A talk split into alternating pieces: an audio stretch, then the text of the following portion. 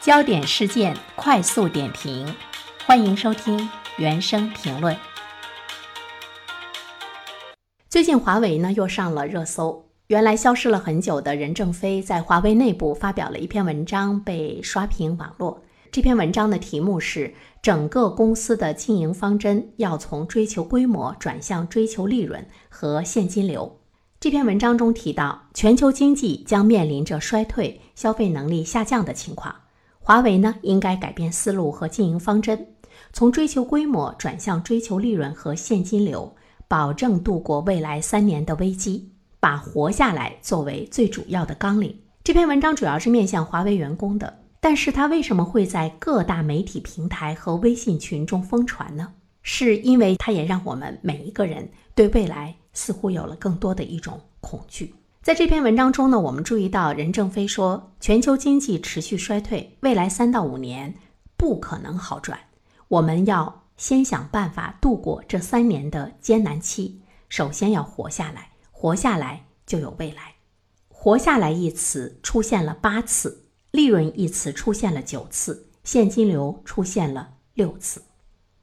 这么大的企业都在未雨绸缪，努力的想办法守住发展后劲，保住员工的饭碗。更不用说我们每一个普通人，更需要有呢危机意识，必须要清醒的面对。在这里呢，我想和大家来分享一组数据，来看一看今天的经济形势严峻到了何种地步。滴滴的用户从四千二百万跌到了一千五百万，怪兽充电从三千万跌到一百二十万。携程用户从两千五百万跌到五百万，而唯一增长的软件是 Boss 直聘，月活超过了一亿，五十多天新增一千万用户，说明什么呢？说明有太多的人在找工作了，也说明失业潮正在汹涌来袭，无数的人都在拼了命想活下去。其实今天没有人知道明天会发生什么，它可能更好，也可能更糟。所以，对于我们普通人来说，有点危机感并非是坏事。它至少可以让我们不至于在危机来临的时候束手无策。那么，我们今天应该如何活下去？在这里有一些思考和建议来和大家分享。一，不能够像以前那样超前消费了，因为很多的事情都是不确定的。兜里有钱，心里才不慌。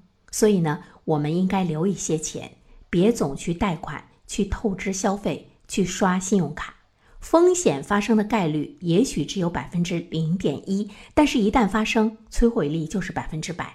所以呢，我们每一个人、每一个家庭都要拥有足够的抵抗风险的能力。我们要存钱。第二，不要轻易的跳槽换工作了，不要因为老板的一句话，因为老板的一个态度，你就会轻易的放弃目前的工作。放弃工作再找工作太难。三要照顾好我们的家庭，因为这几年钱越来越难赚了，但是物价在不断的增高，其实人们的生活是比较艰难的。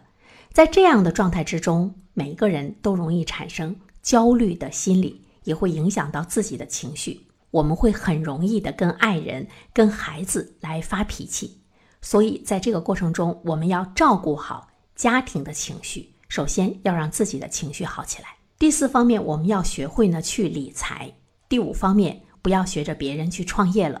如果呢你已经是做了生意，那么要懂得及时止损，该停就停。现在对于个人和企业来说，借贷一定呢要谨慎。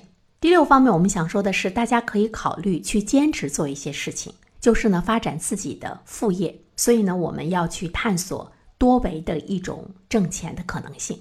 最后一点呢，要特别说的是，要积极的去锻炼身体。任何艰苦的日子都会熬过去，但是前提是你要有一个好的身体，等待着好的日子的来临。所以，我们希望每一个人让日子过得踏实一点，再踏实一点，这个才是我们应对寒冬的最好的方法。也有人说，任正非的这篇文章似乎呢传递出了更多的焦虑的情绪，但是我个人觉得。我们应该看到更多的客观真实的现实。